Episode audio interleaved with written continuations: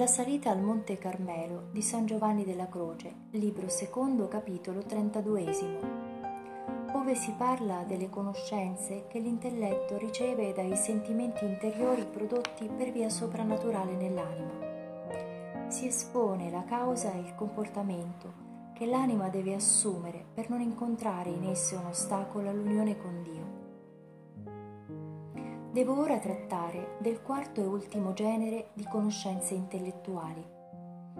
Queste, come dicevo, possono essere comunicate all'intelletto da parte dei sentimenti spirituali, che molte volte si manifestano soprannaturalmente alle persone spirituali e che vengono annoverati fra le conoscenze distinte dell'intelletto. Questi sentimenti spirituali distinti possono essere di due specie la prima comprende i sentimenti che si trovano nell'affetto della volontà.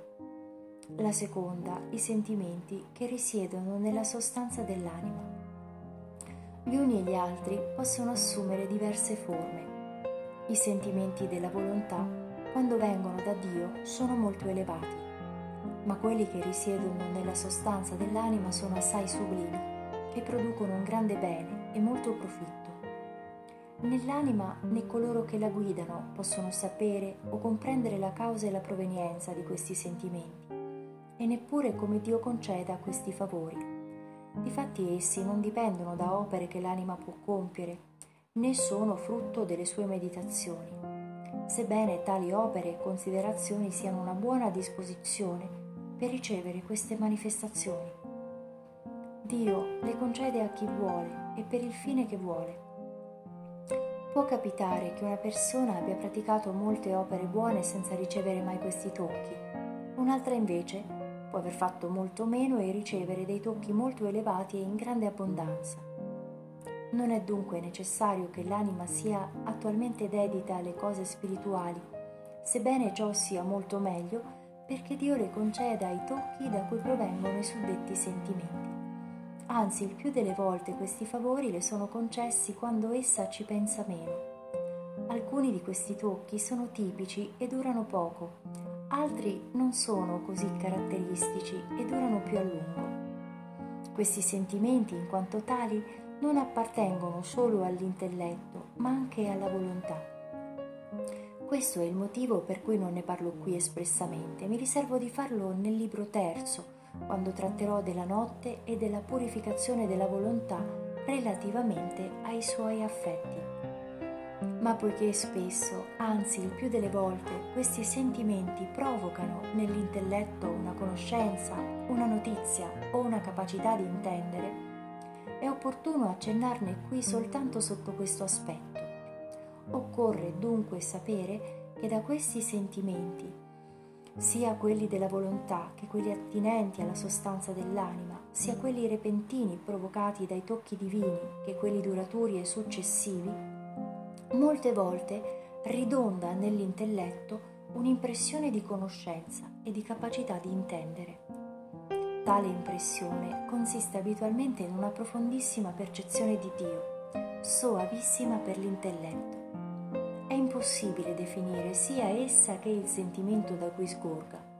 Queste conoscenze non sono sempre uguali, a volte sono più elevate e chiare e altre volte meno. Questo dipende dai tocchi divini che causano i sentimenti da cui essi procedono e dalle caratteristiche di tali sentimenti. Qui non è necessario moltiplicare le parole per invitare alla cautela e per incamminare nella fede l'intelletto all'unione con Dio per mezzo di queste conoscenze. Difatti, come i sentimenti suddetti si producono passivamente nell'anima, senza che questa faccia qualcosa per riceverli, così pure le conoscenze che ne risultano vengono ricevute passivamente nell'intelletto, dai filosofi chiamato possibile cioè indipendentemente dalla sua attività.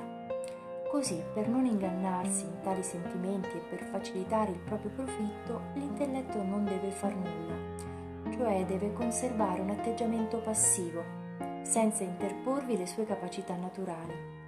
Difatti, come ho detto a proposito delle parole successive, molto facilmente l'intelletto potrebbe turbare o disfare quelle conoscenze delicate che sono luci soavi sovrannaturali.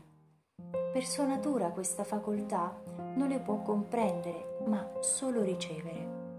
L'anima dunque non deve cercarle né desiderare di riceverle, perché l'intelletto non ne formi di proprie e il demonio non ne introduca altre diverse e false. Il maligno può farlo molto bene per mezzo dei sentimenti suddetti e di quelli che egli stesso può immettere nell'anima che si abbandona a simili conoscenze.